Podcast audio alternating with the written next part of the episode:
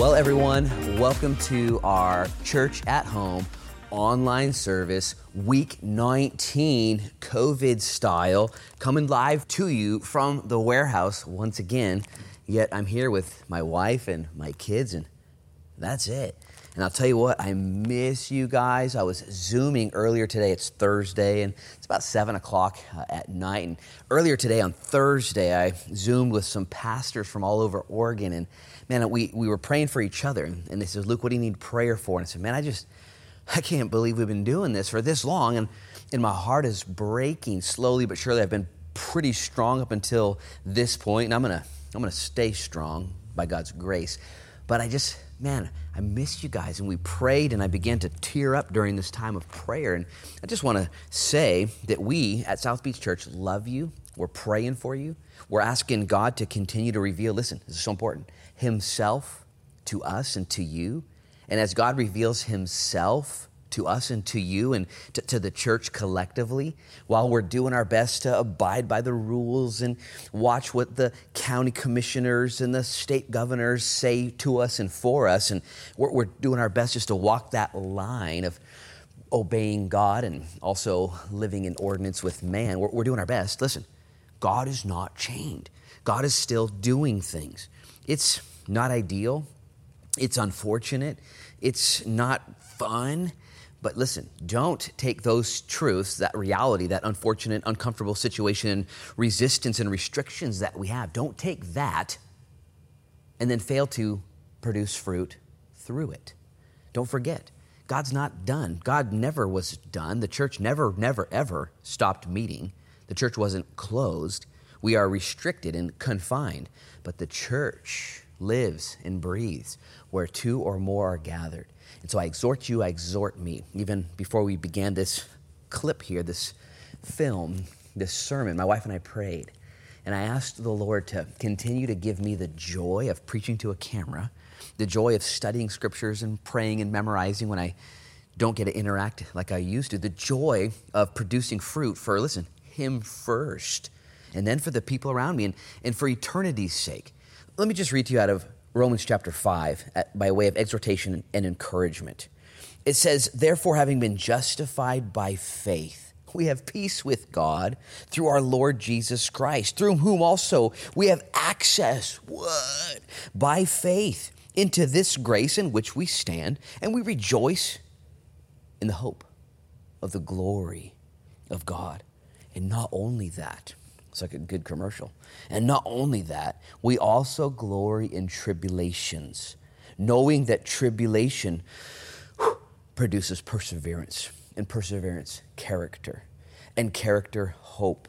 Now, hope does not disappoint because the love of God has been poured out in our hearts by the Holy Spirit who was given to us. Guys, Paul instructs the Romans there in Rome that God knows what He's doing and to persevere in hope, knowing that character is being produced and that the Holy Spirit's been poured out and that really no matter what's going on, it's all good in the hood. And yet if you're like me, you struggle from time to time and you need to have those Zoom prayer meetings or those times of gathering with the Holy Spirit and with the people around you and repenting and receiving. And so right now, it's Sunday morning. You're watching this on July nineteenth, and maybe you're with a watch party. Maybe you're by yourself. Maybe you're with your family. Maybe you've invited some people over and you're social distancing on separate couches, watching and worshiping. And just comment below in the section there on Facebook or YouTube or wherever you're watching and let us know where you're at and, and who you're with, and maybe even just what else is going on in your life so we can pray for you and connect with you in that way and produce that character, hope, perseverance, and fruit. And I'm going to say everything I just said a little simpler. Okay, let me, let me say it this way. During this time, okay, don't forget to smile. Don't forget to smile. Don't, there's lots of whining and lots of complaining, understood. Lots of wondering and lots of worrying, I get it. Lots of this and that on the internet. Like, hey, Hey, hey, hey, hey, don't forget to smile. Jesus said on the way to the Garden of Gethsemane, on the way to be arrested, to be betrayed, to, to be tried, to be deserted. On that, on the way, He said, in this world, you will suffer tribulation. But be of good cheer, for I have overcome the world. To be of good cheer means to take that crown and turn it upside down and make a smile out of it. Guys, you can do this. You should do this, especially if you're a Christian.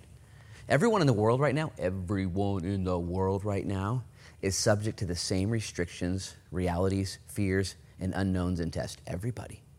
But Christians are different. In that, we have the understanding, the book, the manual, the basic instructions before leaving earth, the Bible, the B I B L E. We have the Holy Spirit. We have the church. We have each other. We know what's going on. And if anybody ought to be smiling, bearing fruit, the fruit of the Spirit is love and joy and peace and patience and kindness and gentleness and goodness and meekness and self-control. And if anybody should be bearing fruit, it's you, believer. It's you. So just be careful. Be careful of getting tossed to and fro by every wind of doctrine and the things that come across the internet.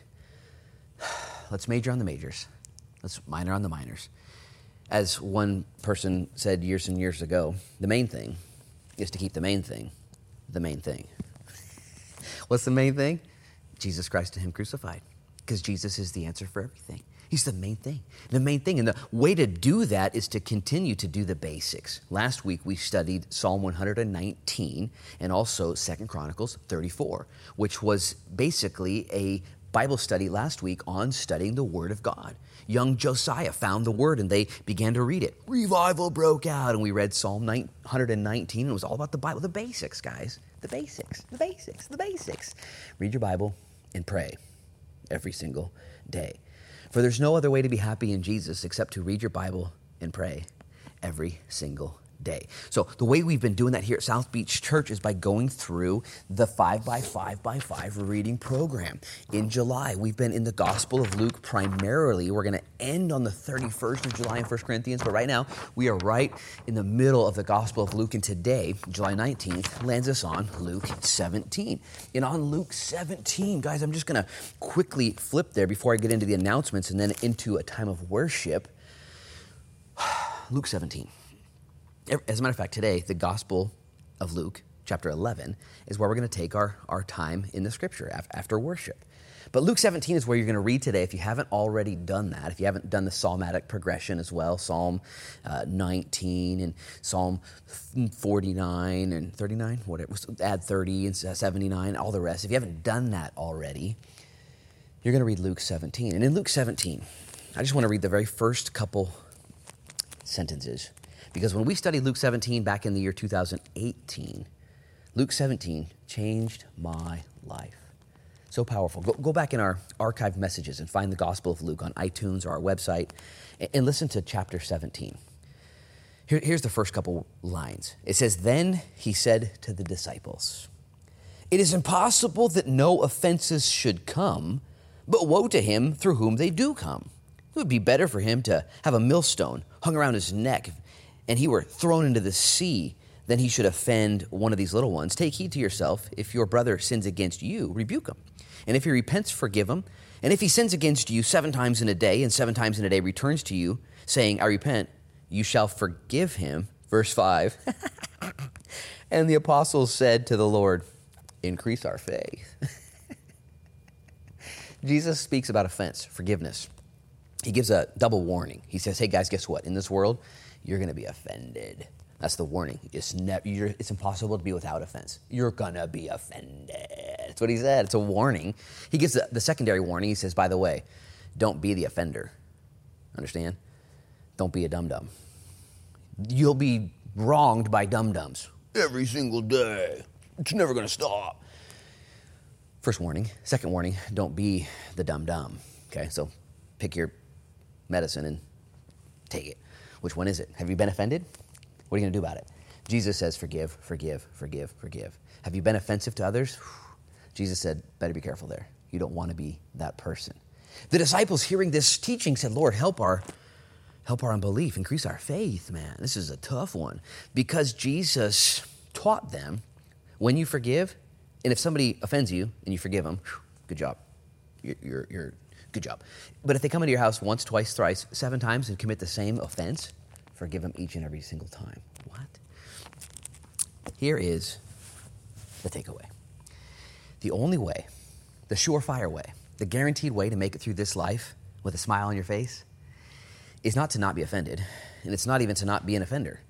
The clearest and most powerful way to make it through this life is to know what to do when you've been offended and when you've offended somebody else. You rebuke that person, which means you, you call it what it is. And then that person repents, which means you cry out for mercy. And then the person that's been offended forgives. It's done. It's over. There's no file that we are to hold upon people in order to make sure that we stay above them and, and over them. Jesus says, no, no, just forgive. Forgive. If you're going to make it through this thing, if you're going to do well, if you're going to be able to keep that smile on your face, if you're going to be a good witness of Jesus Christ and the gospel and what it really means to be a Christian, you have got to know how to forgive, and to forgive quickly, and to forgive freely, to forgive the exact same way that Jesus Christ forgave you. I've held grudges before. I've been mad. I've been offended. And so have you.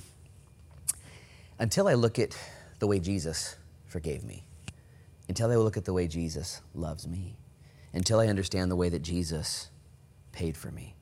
And then he asked me to freely give. Guys, read Luke seventeen. It's so powerful. It's so good. There's so many ways. We're going to go into worship now. But before we do that, I want to remind you of all the ways online, south beach church dot org. Check it out. You can connect there. And there's all kinds of ways to download the five by five reading program. You can connect with our pastor, Rory, on youth group. They're doing Zoom meetings and Bible studies Thursday nights. And they did a drop-off, drive-by uh, cookie drop-off. Stan, the cookie man, drop made some cookies. And they're dropping off curriculum. They came to my house yesterday for my middle schooler. And, and, and so Rory's doing that, and Pastor Bo's sending out Sunday school material. You can connect with him, and Pastor Adam Durkin is meeting with the Zoom group, uh, the C R group, Celebrate Recovery, Tuesday nights. The women meet, and then the men meet, and all that's it's happening. It's powerful, and the young adult group is meeting at Adam's house in his backyard with the six-foot rules and regulations, and all that stuff's happening. Pastor Marty sending out his weekly newsletter. If you're not on the weekly newsletter uh, email list, email the church at south beach church at gmail dot com. Pray for our missionaries. They're still out in the field. Some are back quarantining, waiting for things to clear up as well. And our life groups are still meeting from home to home as per their comfort levels and the ability to do that. And right now we're just praying for our life group leaders, and we're putting all the material online. It's so fun and so easy for you to be a life group leader now, because what happens at the end of this service is we film our life group questions right afterwards, and then we publish those on Sunday. So if you want to host a life group or go deeper, you can go on our life group page and click on life group questions, and you can, it's easy to lead a group. It's easy to facilitate a group. It's easy to join a group. We've had lots of people, by the way, email the church throughout this quarantine saying, I want to join a group. Wouldn't it be fun if, hey, this week, email the church, south beach church at gmail dot com, and email the church and say, I'd like to host a group. I'd like to be available. I'd like to have some people over. And, and I just want to know, or maybe you're having four to five people over and you want to know how to do it better. Pastor Adam Durkin can send you some stuff and pray for you and connect with you. Guys, produce fruit. God knows what he's doing. We're going to go into a time of worship now. And the reason we do this is so many reasons. Number one, the reason we worship God, this is going to save you from making a mistake down the road. The number one reason we worship God, that we do, is because he's worthy. Man, he's worthy. Like, for real, he is worthy of your praise. And I don't want to rebuke anybody unnecessarily and strongly, but if you're not going to worship God because of your situation, you need to separate those two matters. Your situation might be dire. You might, you might have some real stuff that's going on. God is worthy of your praise. Job worshiped the Lord in chapter one with tears in his eyes, sitting in a pile of his own mess as he collapsed to the ground and said, the Lord gives, the Lord takes away. Blessed be the name of the Lord. Okay, the number one reason we worship is because he's worthy. Okay, the second reason we worship is because we're needy. We're actually needy to be reminded of his goodness. We're needy. The Bible says that he inhabits the praises of his people. He shows up. The Bible says better is one day in his courts than a thousand elsewhere. The Bible says that in his presence is fullness of joy, and at his right hand are pleasures forevermore. And so when we worship, man, you know you get blessed. And so I want to encourage you during this time. Worship even if you don't feel like it. The Bible calls it a sacrifice of praise. That means you're bringing to him praise sacrificially. It's not something that you want to do maybe. Maybe it is something you want to do today, okay? Let the Lord reorient your thoughts and your purpose, and let him strengthen us as we continue to go through this test. Luke chapter twenty-one, says that during the time of persecution, trial, and difficulty, God will lay before you and I as believers an opportunity to shine. So let's do that right now. Would you bow your heads, close your eyes, and pray with me? Father, in Jesus' name, would you honor this time of worship now? Would you honor this time of pressing in, Lord, of Bible study and gathering, Lord, whether it be on your phone alone or with a couple people? Would you honor this time and would you change our hearts?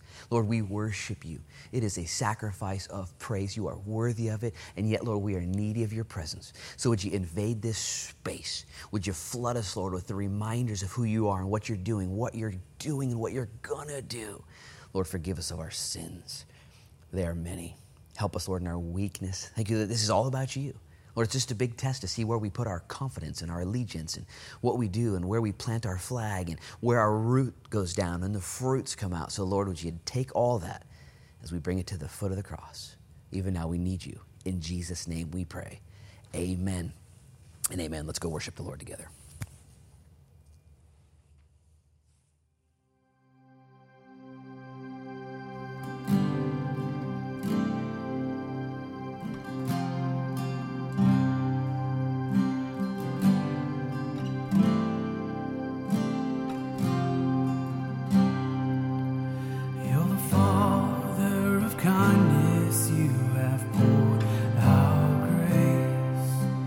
Brought me out of darkness.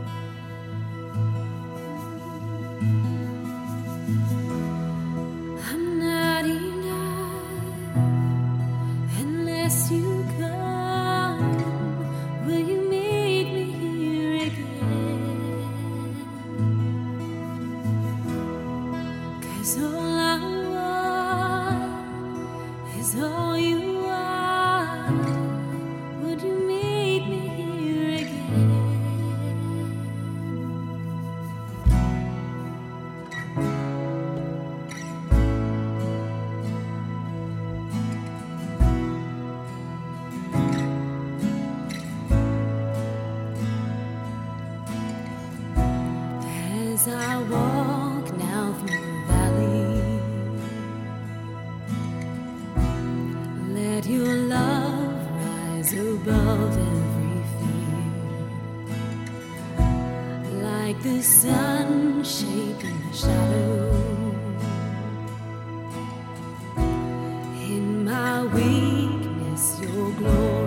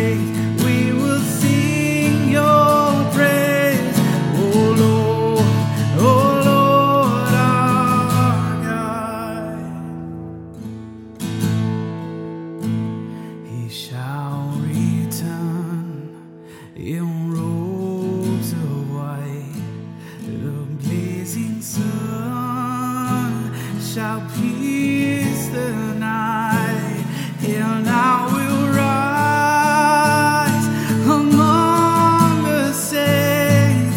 My gaze transfixed on Jesus' face.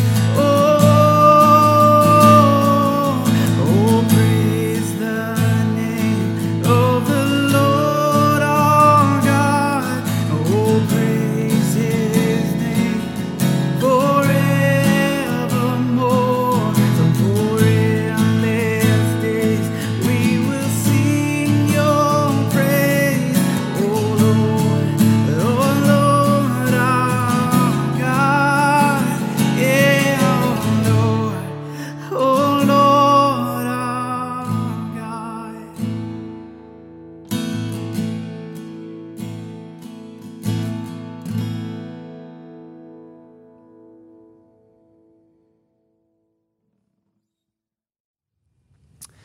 Well, everyone, let's come on back in now and prepare our hearts to worship the Lord, not with singing like we just did, but with study, that we might show ourselves approved workmen, rightly dividing the word of truth, that we wouldn't be ashamed. Uh, First Peter chapter three, verse fifteen says, "Be ready to always give a defense for the hope that lies within you." And the way we give a defense or an explanation, why do you believe? Why do you believe? Is because of the time we spend in God's presence, in worship, and in fellowship, and in study. So hey, take your Bibles and open up to Luke chapter eleven. Luke chapter eleven, we're going to look at a very famous portion of Scripture today. It's known as the Lord's Prayer, where Jesus' disciples ask Him, "Lord, teach us to pray." I'm so excited about the context of this study because the disciples had been with Jesus for now going into their third year. This is their third and final year with Jesus. They've seen Him. They've learned a few things. And yet, man, as they progressed with Him, they looked around and they said, we just don't think we're praying enough. We don't think we're praying right. And if you're like me in your own Christianity, there are some Christian disciplines that need to be tuned up in your life as well. There are some things that you, if you're honest, would say, yeah, I for sure don't evangelize or share my faith enough. I for sure don't have enough scriptures memorized or read. I for sure don't worship enough. I for sure don't pray enough. And so today we're going to talk about prayer. Last week, and if you didn't watch the teaching last week, man, you got to go get that teaching on iTunes or on our website or wherever the case may be, YouTube. Find our YouTube channel and subscribe to that channel. And we talked about the power of the Word of God and what it does to us and in us and then through us. And my commitment to you is to read the Word of God, to get back into it. I, for one, committed myself to the psalmatic progression. That is where you read the daily psalm. So today, the nineteenth would be Psalm nineteen. And then you add thirty to, to nineteen. And so that would be forty-nine. Then you add thirty, that would be seventy-nine. Then you add thirty, that would be Psalm one oh nine. Then you add thirty, that would be Psalm one thirty-nine today. And so today that would be five Psalms. And if you read five Psalms every day in one month, it's one hundred fifty Psalms. And that is the entirety of the book of Psalms. And so you're reading through worshipfully the Psalms every single month. Then you add on there the proverb of the day, that's Proverbs nineteen. Then you add on there the chapter that we're going through in our five by five reading program through the day as well. And that is, I'll tell you what, I did it today. And it took some time to get through that text and that much portion of Scripture. And I just kept telling myself, I need to do it. There's no better way to spend my time. I'm a pastor, I'm a husband, I'm a father, and I need to soak in God's Word. And so here's a question I'd ask at the beginning. How has your response to God's Word been different this week after watching last Sunday's sermon? Have you read more? If, if you have, man, high five. If you haven't, do. Just get after it. You're not going to get to heaven, roll in, look around, and say, well, I just got one complaint. I read way too much Bible down there on earth. I want to complain to somebody. It's not going to be what you're going to complain about. You actually might get to heaven, look around, and be like, what's that? What's that? What's that? And you're going to be like a country bumpkin not knowing what is going on because you didn't read the book first. So just get in the book. But hey, check it out, check it out, check it out, check it out. Not only is reading the Bible super important and praying first before you read the Bible, but the discipline of prayer, prayer, prayer. Now, when I say prayer, some of you get excited. Some of you get convicted. Some of you get disinterested. Okay, just pick a camp. As a matter of fact, there's a couple different groups of people when it pertains to prayer and their responses. There are that group of people, if that's the right English, there are those people in our world that don't believe in prayer at all. They don't believe in God. And so on Facebook, when someone's going through a hard time, they say, sending positive vibes your way. Positive thoughts, man, good thoughts. And they don't pray because they don't even believe it, okay? This isn't that group. You're not part of that group, hopefully. There's another group, though. Listen to this. You believe in prayer, but you don't pray. Like straight up, you're a Christian, man, but but you don't pray. And the reasons you don't pray are unique to you, but and maybe it's um, as sinister as rebellion. I just don't want to pray. I prayed one, I prayed one time and it didn't happen. I'm never going to pray again. I believe in it, but I don't do it because it didn't work. Rebellion. It could be lazy. You're just undisciplined. Or it could be that you're insecure or inferior in your prayer life. You don't know how to pray, like like the disciples here. So, so you believe in prayer, but you don't pray. Or, or maybe even more like the disciples, the, the third group of people. You believe in prayer, listen, and you do pray, but you know you could pray more. You know you could pray better. And you're actually kind of excited about it. You're like, you know what, I, I pray, I like to pray, but man, I just kind of like a fitness nut would be excited about like a new jump rope that came out. Like, yeah, let's get even more jump ropes. You know, I've got like seven jump ropes. Like, let's pray more. Then there's the fourth group. These are the prayer people, the ones who pray. You believe in prayer, you are praying, and actually you're really good at prayer. You know what I'm saying? Like in a group setting, somebody says, does anybody want to pray? And you like have an aneurysm, like, me! You know, if you don't get to pray, you're disappointed. You know what I'm saying? Like that's the group of people that I want to be around, the people that love to pray in public. They love to pray at the produce section there at Fred Myers or Safeway or J C. Man, they love to pray on airplanes, and they're praying for people. Listen, prayer. That's what we're talking about today. So Luke eleven is where you should be. And the point that I want to bring up at the beginning is that this contextually is motivated by Jesus praying. I just talked about four different groups of people. You might share one of those groups and who, who you are. But, but to think and understand and consider that Jesus prayed. You see, Jesus was, listen, fully God and fully man. And because he was fully man, he had to pray. Now, you and I are also fully man, but we are not fully God. And if Jesus, who was fully God and fully man, needed to pray, how much more so we who are not God at all, ugh, we're all messed up, and we're fully man, do we need to pray? And so the disciples, they say, teach us to pray. As a matter of fact, I'm going to pray right now and ask God to bless this time. Jesus, would you bless our time today in, in Jesus' name? Would you bless us to understand your word and to understand what prayer means? Lord God, would you change our hearts? Would you reveal, Lord, what prayer is and what it isn't? Would you pull back the blinders in those areas, Lord, where we have been deceived or maybe we're rebellious and hard-hearted and stiff-necked and dull-eared? Lord, show us, and I pray for a revival as we get back to the word more and more and as we discipline ourselves daily in devotion to prayer. Lord, would you light a fire within us? Forgive us of our sins. And even today, Lord, let our hearts be knit with yours. In Jesus' name we pray. And everybody said, amen and amen. I'm just going to read the first four verses for you and then kind of unpack these for us. It says, now it came to pass as he was praying in a certain place, when he ceased, that one of his disciples said to him, Lord, teach us to pray, as John also taught his disciples. And so he said to them, when you pray, say, our Father in heaven, hallowed be your name. Your kingdom come, your will be done on earth as it is in heaven. And give us this day our daily bread, and forgive us our sins as we also forgive everyone who is indebted to us. And do not lead us into temptation, but deliver us from the evil one. Amen. I added the amen. He didn't add the amen. I added the amen. That's the end of his teaching. Now I say that to point out this. This is the Lord's Prayer. He's already taught this to the disciples once that we know of. Most likely he had taught this a bunch of times. And yet there is one change from Matthew six to Luke eleven when he reiterates this prayer. He almost reiterates it line by line, verse by verse, which is why you maybe have attended services where people have memorized the Lord's Prayer. Nothing wrong with that. But Jesus on purpose said it differently two separate times. I believe for a couple of reasons. Number one, because he actually didn't want our prayers, listen, to become memorized and kind of robotic. I don't think he wanted that. That's what the rabbis of those days did. They would memorize prayers. And I think Jesus had some structure here, but the necessity of a memorized prayer is not what he's looking for. The other thing I would point out is two years, going on their third year now into ministry with Jesus. In, this is so good. And listen, this is so important. Check this out. Listen, instead of Jesus making the prayer longer, more complicated, more in depth, more deep, whatever, as these guys grew closer to him, he actually made it shorter by a couple words. He, he just kind of, he, he simplified it even more.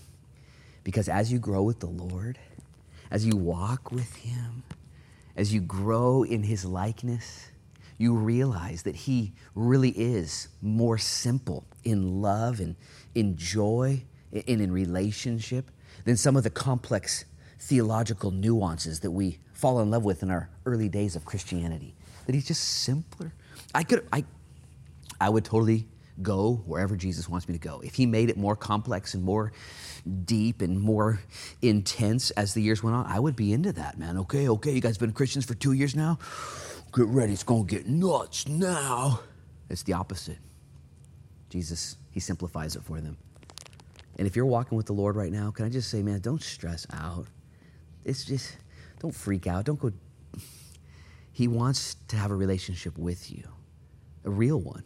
An authentic one. You ever met somebody brand new, maybe a first date or maybe just a whatever, you just meet somebody, a dignitary or somebody special for the very first time, and you're all freaked out and stressed out that you're not going to do it right. But then as you get to know the person, it actually becomes simpler, does it not? It actually becomes more familiar and just more, more, more great.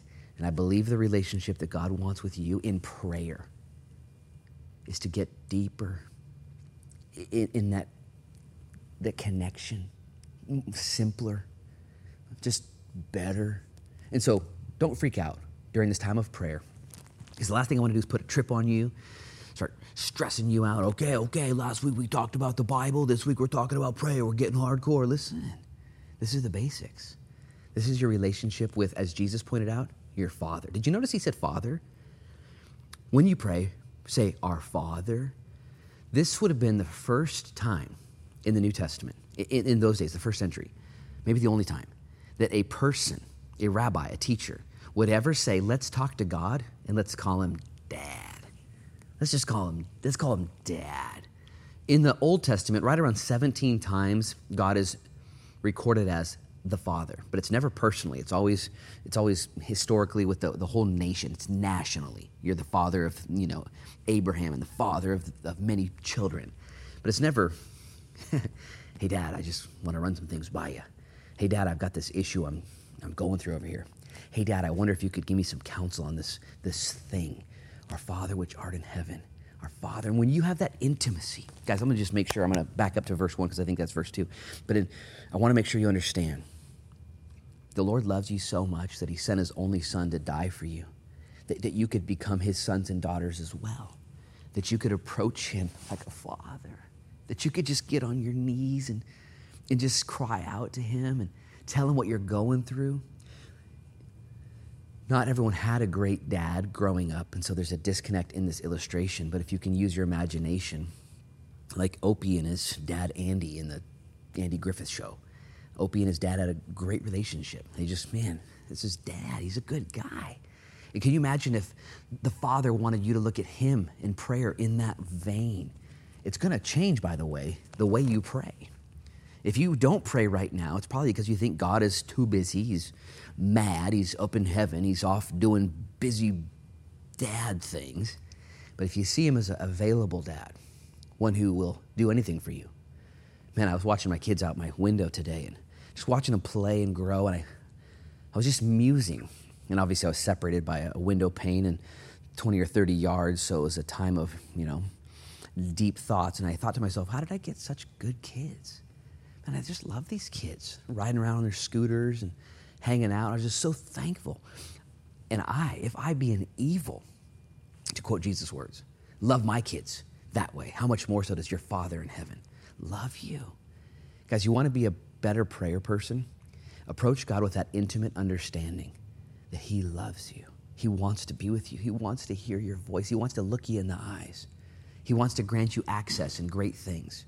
It actually reminds me of a story of a young boy walking on the shores of the Mississippi, and the Queen, Queen Victoria was coming down this paddle boat down the Mississippi, you know, and, and this little boy was running along the shore with the boat, and he found a fisherman there, and they're watching this huge paddle boat go down the Mississippi River. And the young boy starts yelling, "I want to ride, I want to ride." And the fisherman sees this boy crying out for a ride, and the fisherman says, "What are you talking about? They're not going to stop for you." And yet, lo and behold, The, the, the boat began to steer towards the shore, and they put out the plank, and the boy ran and jumped on and ran up and jumped onto the boat, and the fisherman's watching going, "What's happening here?" And the boy runs up the dock and jumps into the captain's arms and says, "Hi, Daddy." And it's that picture that when you're crying out to your daddy, your dad, your Abba Father, that he'll stop the press for you. He'll change direction for you. He's got attention for you. The disciples with Jesus, hey, teach us to pray. Not so much the mechanics of praying, like start with this and, you know, lead with that and then end over here, but teach us to pray. We we don't pray very often. We're not like you, Jesus. Something's wrong with our, our Christianity. We don't, there, there might be something wrong with your Christianity if you don't pray. If you're not a prayer person, what in the world is going on? And I say that to you, and I say that to me. If you're a Christian and you don't pray, something's wrong, okay? So let's fix it today. Let's look at how God would have us to pray. Look at verse one. It says, "Now it came to pass as he was praying in a certain place that when he ceased, the disciples asked him, 'Lord, teach us to pray.'" I like the fact that Jesus had a certain place to pray. As a matter of fact, fast forward to the day that Jesus was arrested, and it says that Jesus led them out to the Mount of Olives to pray, as was his custom. When Judas led the soldiers to find Jesus, he knew where Jesus was going to be. He's going to be in his, listen, prayer place. He's going to be in a certain place. And I believe that one of the things that will help you pray is if you have a prayer place. Maybe it's your favorite chair. Maybe it's a a, a walk that you'd like to take early in the morning or, or late at night or mid- midday. It's something you do. We are creatures of habit. Now, don't lock yourself into a prayer place. For this reason, if you lock yourself into a prayer place and can't get to that place of prayer, you might not pray until you get to that prayer place because it's the place of prayer.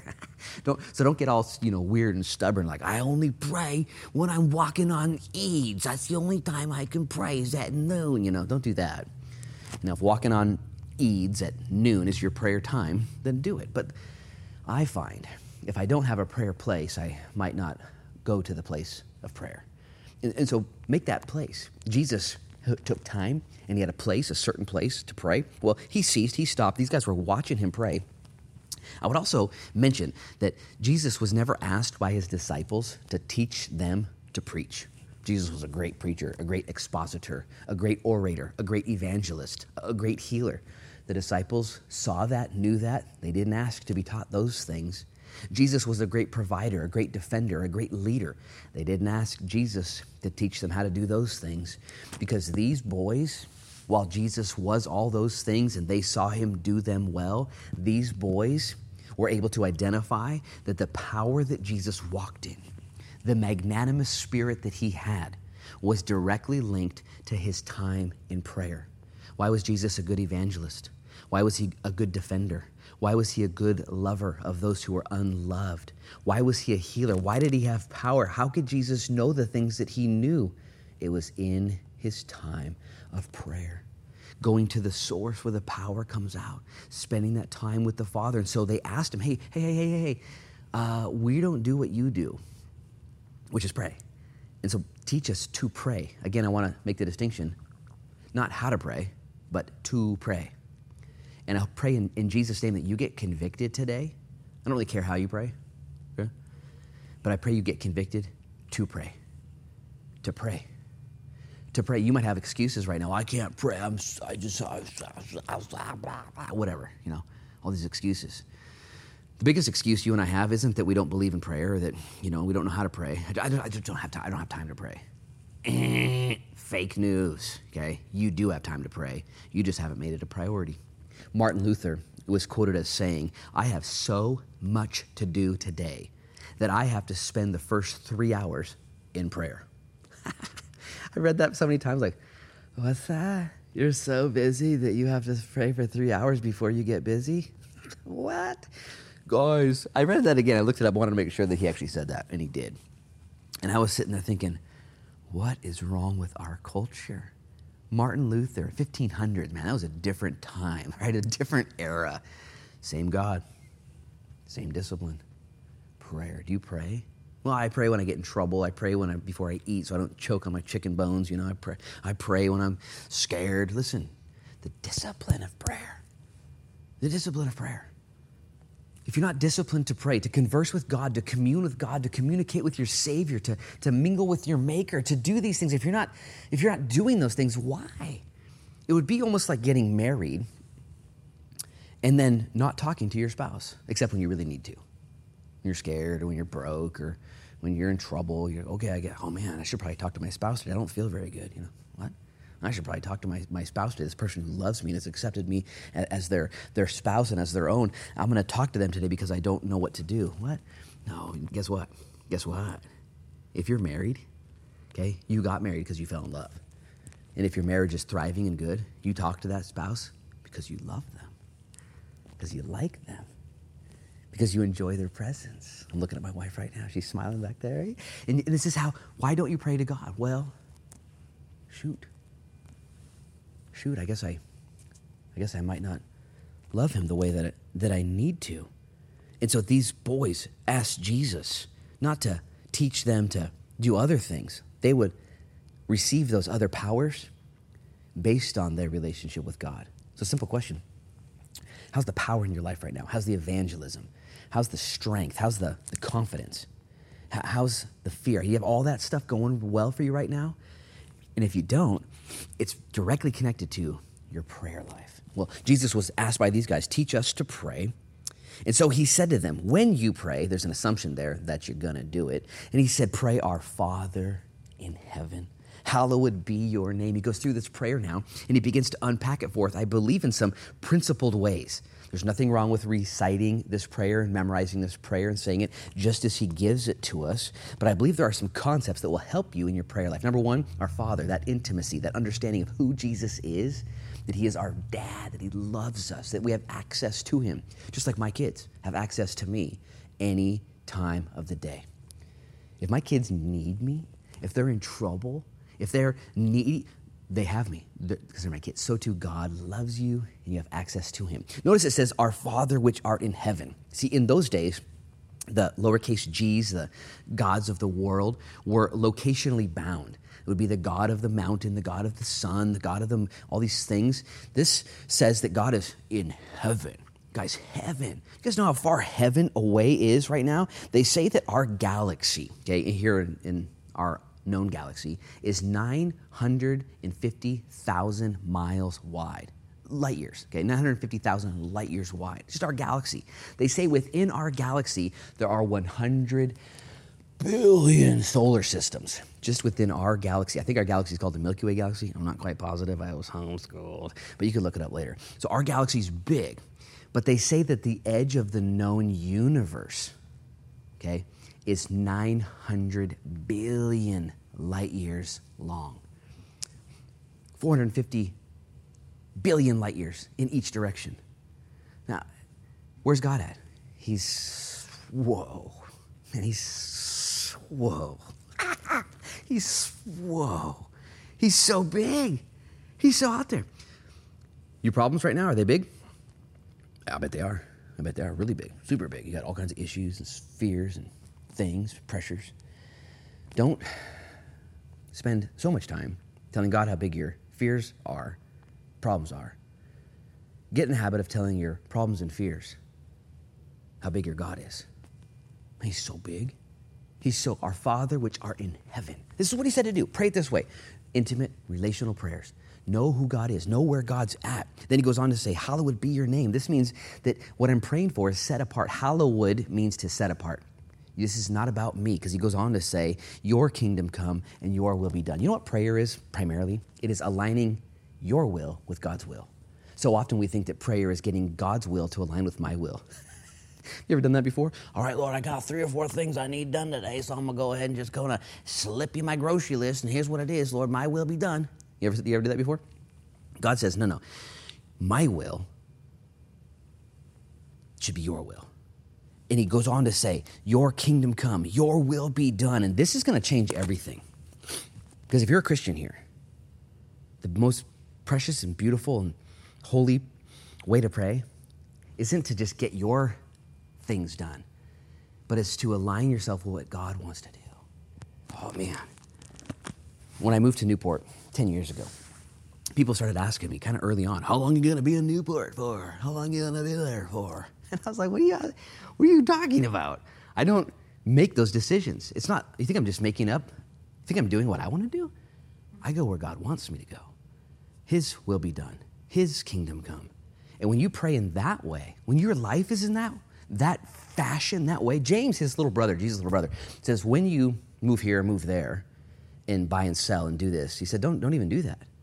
But instead pray, if the Lord wills, then move here, buy that and sell this, and, and do those things.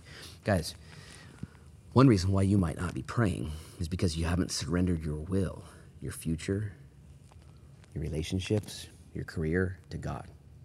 You want to get crazy? Like you want to get crazy? Surrender everything to God today. Hallowed be your name. Thy kingdom come. Thy will be done on earth, even as it is in heaven. What? In other words, Lord, let heaven become my reality. Let your will become my will. Let your spirit become my spirit. Let your agenda become my agenda. This is going to make your life profound and prolific and purposeful and powerful when you give your life over and say, not my will, thy will be done on earth as it is in heaven. And when you pray this prayer and allow the Lord into your life, allow him to take what you have and to make it his, it becomes, listen, a heavenly prayer. You ever pray just dumb-dumb prayers, like earthly prayers? Just like horizontal. You're like, I don't even think the Lord heard that because you know it was just, I don't know, earthly. Let your prayers go to heaven. Look at what, verse four. I got some stuff I got to get through here. Or verse three. Give us day by day our daily bread and forgive us our sins, for we also forgive everyone who is indebted to us. And lead us not into temptation, but deliver us from the evil one. So simple, so practical. All right, guys, when you're going to pray, make sure it's intimate. Make sure you're with the Father. Make sure you're praying. You know where he's at. There's power. He's in heaven, man. Make sure it's not about your will, but you're aligning yourself to his will. And make sure it's heavenly prayers. And then and then pray for the basics. Lord, give us this day our daily bread. Oh, Lord, and then forgive us our debts as we forgive those who've that we've sinned against as well. Isn't that cool? Almost in the same breath, he says, pray for the food and the provision you need daily. And then he says also pray for the forgiveness that you need daily. Well, let me make sure you understand theologically, if you're a Christian, your sins have been forgiven, past, present, and future. He's paid for them. But if you're a Christian, your past sins have been paid for, your, your present sins have been accounted for, and your future sins have also been paid for. But you're struggling with sin every day. Yeah, every single day. There's something. And the Lord says, when you pray, I want you to just, I want you to, just, man, do you get hungry every day? Do you need to eat every day? Well, let me provide that for you. Let me provide for your needs daily, not your greeds in the future, but let me just give you what you need today. But let me also cleanse you. Let me forgive you.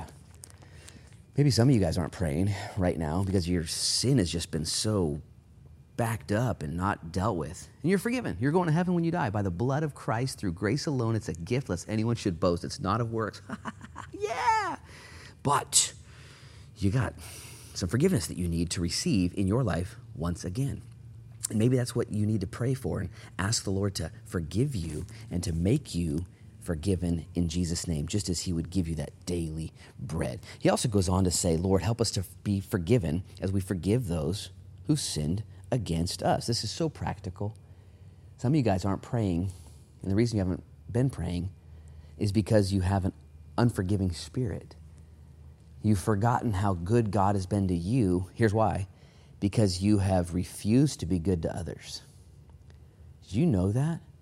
That if you don't spend time with God and his goodness and then reciprocate your goodness to others, if you don't give out but just keep taking in, eventually you'll stop taking in because you haven't given out. We call that spiritual constipation. Man, you gotta take in. Oh, yeah. And you gotta be willing to give out as well, to forgive people, to let them go. Check this out. Jesus then goes on in verse five. I'm going to read this to you because I want you to see this, this urgency, this fervency, this understanding of prayer. Jesus gives a parable. and parables were given for two main purposes. One is to compare something, parable, to cast alongside of, to para means the same as, and balos alongside of, comparable. And he would give a parable to teach something. Like, let me just tell you a story so you understand what I'm talking about. And he would compare. Listen, then there were other parables that weren't for comparison, but they were for contrast. In other words, he would say, it's kind of like this isn't. So Jesus is saying, when you pray, pray this way. And now he gives this parable, this next story. I believe it's a parable of contrast. I'll read it to you. And he says, and he said to them, which of you shall have a friend and go to him at midnight and say to him, friend, lend me three loaves, for a friend of mine has come for, to me on his journey, and I have nothing to set before him. And he will answer from within and say, don't trouble me. The door's now shut. My children are with me in bed. I can't rise and give it to you. I say to you, verse eight, though he will not rise and give to him because he is his friend, yet because of his persistence, he will rise and give him as many as he needs. Verse eight says, this guy's going to persist, knocking on the door. I need some bread, man. I need some sandwiches. My God, a guy just stopped in. I need some food. And the guy doesn't want to get out of bed. And in the Middle Eastern culture, a couple things. Hospitality was a big deal. Someone needed something, you gave it to him. But as soon as they shut the door at night, that means they were tucked in, in bed. The animals have been brought in the house. Everyone is one room homes with man, little space to move around. And you don't mess with people when the door is shut. And yet Jesus says, this guy knocks and he keeps knocking and he finally gets. Now, I believe this is a contrast parable because we understand this. Most people read this, and, and maybe this is what Jesus meant, that if you just keep knocking, man, you just keep getting mad, say, give me some bread. Finally, God's going to get out of bed and be like, oh, all right, then, take your bread. Get out of here. Leave me alone. Maybe that's what Jesus was saying. Or maybe he was saying, you know what? A guy in this situation would get what he wants, and it would be ugly. Make his friend mad. The animals are making noise. Everyone's just bent out of shape. But the difference with this parable and who God is, number one, this guy's your neighbor, and God's your father. Number two, this guy's sleeping, and the Bible says about God, he never sleeps. Number three, it says that this guy's grouchy and angry. The Bible says that the joy of the Lord is our strength. Okay, this is a contrast parable. It ends with the guy throwing some bread at him and slamming the door. It's over, you know, that's the Bible says that every good and perfect gift comes from above. I believe what God is saying is some of you aren't praying because you think God's just mad at you. You think you got to keep just, man, persisting. And, and, and there is a persistence that comes in prayer. There's another parable that Jesus gives right after this. It's the ask, seek, knock parable. A S K, ask, seek, knock. It's the ask, it's the prayer parable. Keep asking, keep seeking, keep knocking. It'll be given to you. But if you don't understand prayer, you won't be praying. If you think God's mad at you, if he's grouchy, if he's sleeping, if he's unavailable, well, he gives this contrast parable. And then I'm going to end with this last parable, okay? Verses nine through thirteen, and we're done. I want you to pray. So I say to you, verse nine, ask and it will be given to you. Seek and you will find. Knock and it will be opened to you. For everyone who seeks receives, and he who seeks finds, and to him who knocks it will be opened. Yes, if a son asks for bread from any father among you, will he give him a stone? Or if he asks for a fish, will he give him a serpent instead of a fish? Or if he asks for an egg, will he offer him a scorpion? Stop right there, eyes up here. Jesus is answering their question. Lord, teach us to pray. He says, well, let's just get a few things. Your Father's in heaven. Man, call him Dad. Look at him as your dad. Pray his will, not your own will. You're going to get all twisted if you just want your own will. Ask heaven to come down on earth. Ask for the basics, your daily bread, your daily forgiveness. Just, man, go through the stuff that you need. Spend time with him. And then don't get it twisted. God's not an angry neighbor who's grouchy and sleepy and grumpy and all that. And just keep asking, keep seeking, keep knocking. Because if a dad was asked from his own kids, hey, Dad, give me some bread, would he give him a stone?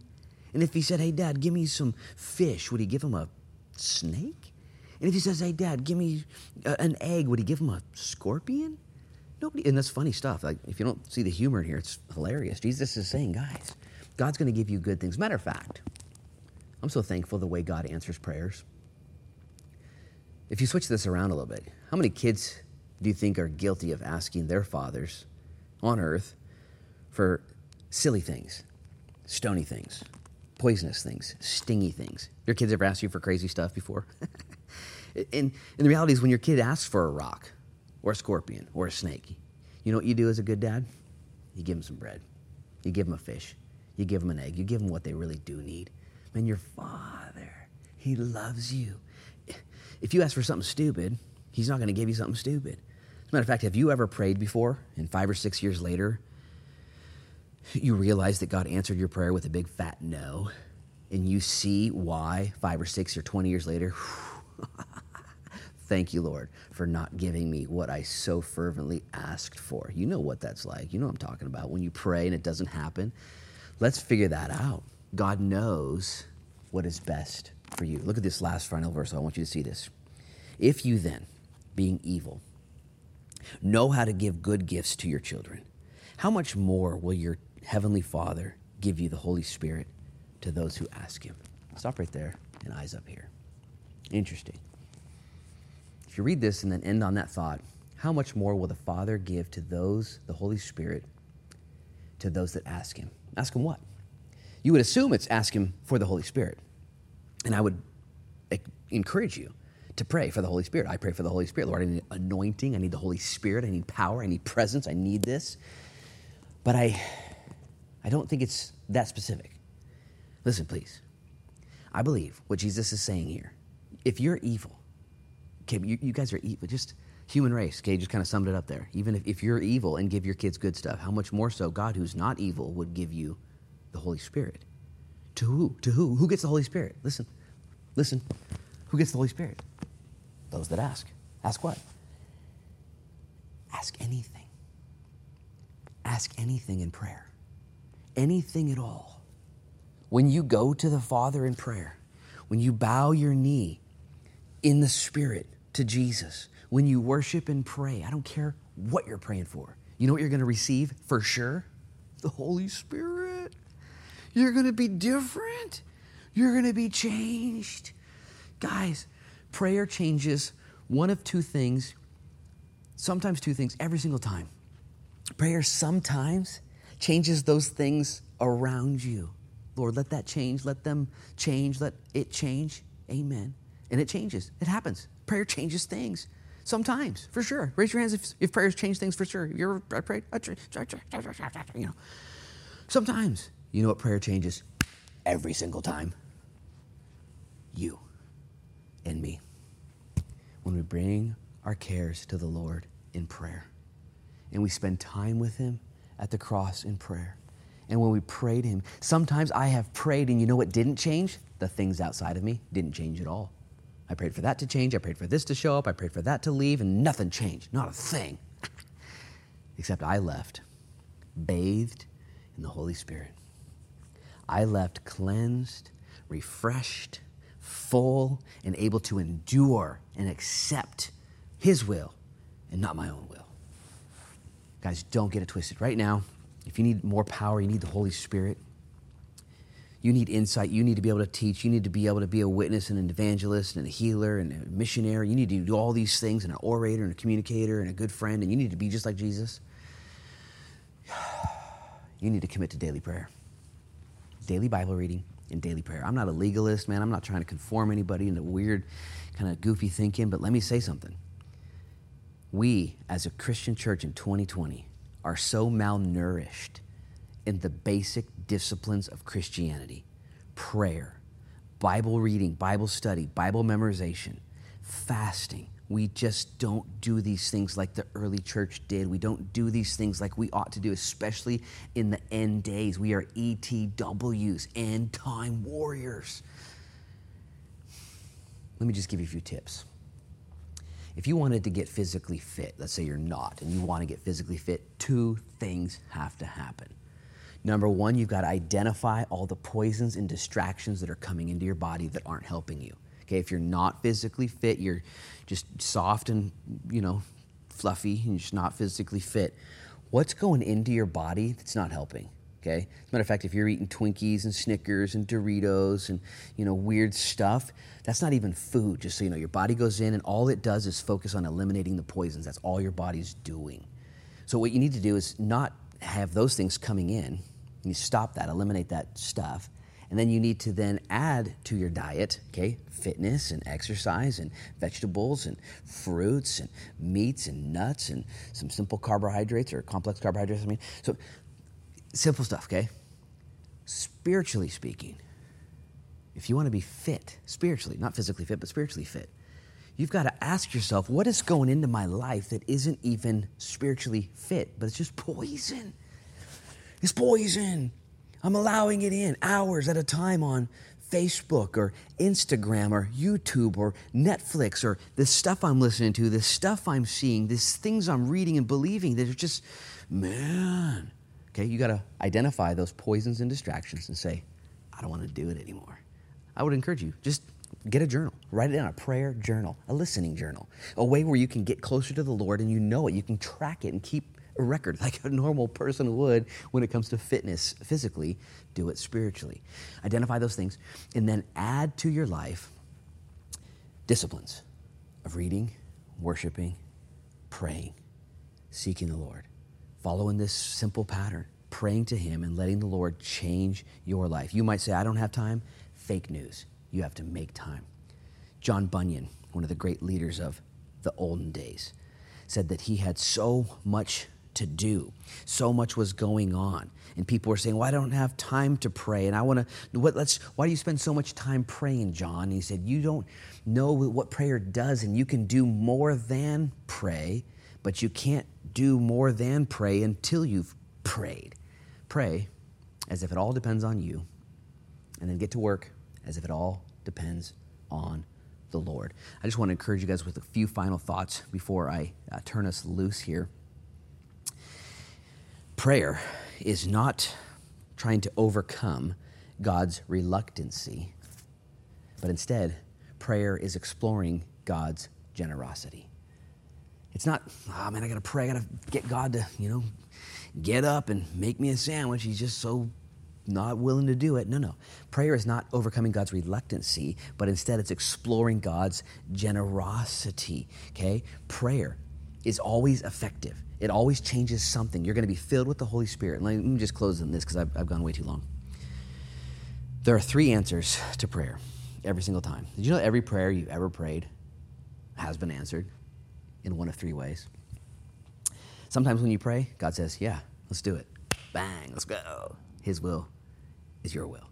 The second way that God answers prayers is a big fat no. He says, no, that's that's a stone, that's a stinger, that's a snake. You don't want that. That's no.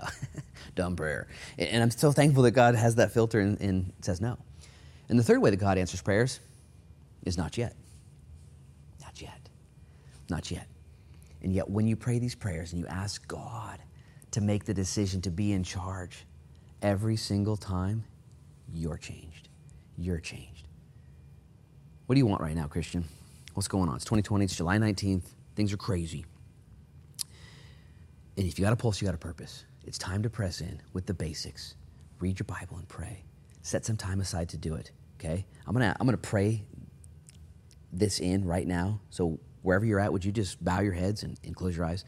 Lord, I'm so encouraged that these disciples with you, I esteem these disciples way higher than myself. And yet they knew, oh, I'm not, I don't think I'm praying right. I don't think I'm doing it right at all. And I thank you, Jesus, because I don't think I'm doing it right either.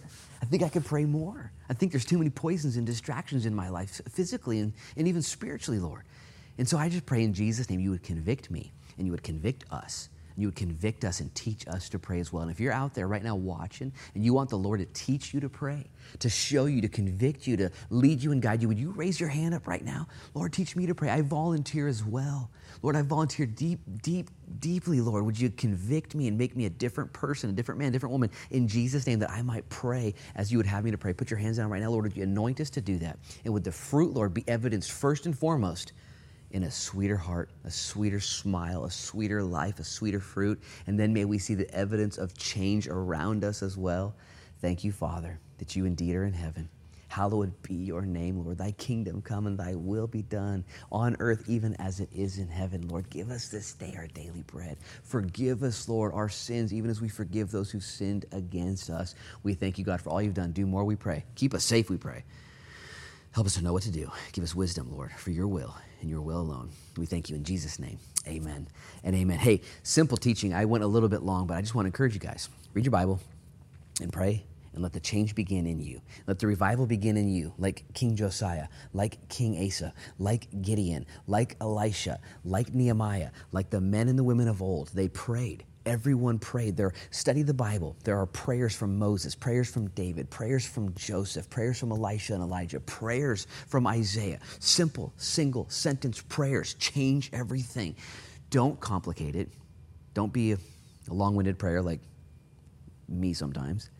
But instead, just pray simple prayers. I love you guys very much. God bless you. Don't forget, email us at southbeachchurch at gmail dot com with any questions or concerns, or if you need help with things going on right now. If you mean you, your unemployment hasn't come in, or you're you're behind on power bills, and you you live locally here in Newport, we'd love to help you, man. If, you, if that's if that's an answer to your prayer right now, okay, so be it. southbeachchurch at gmail dot com. Send us a message. God bless you guys. We love you, and we hope to see you very soon.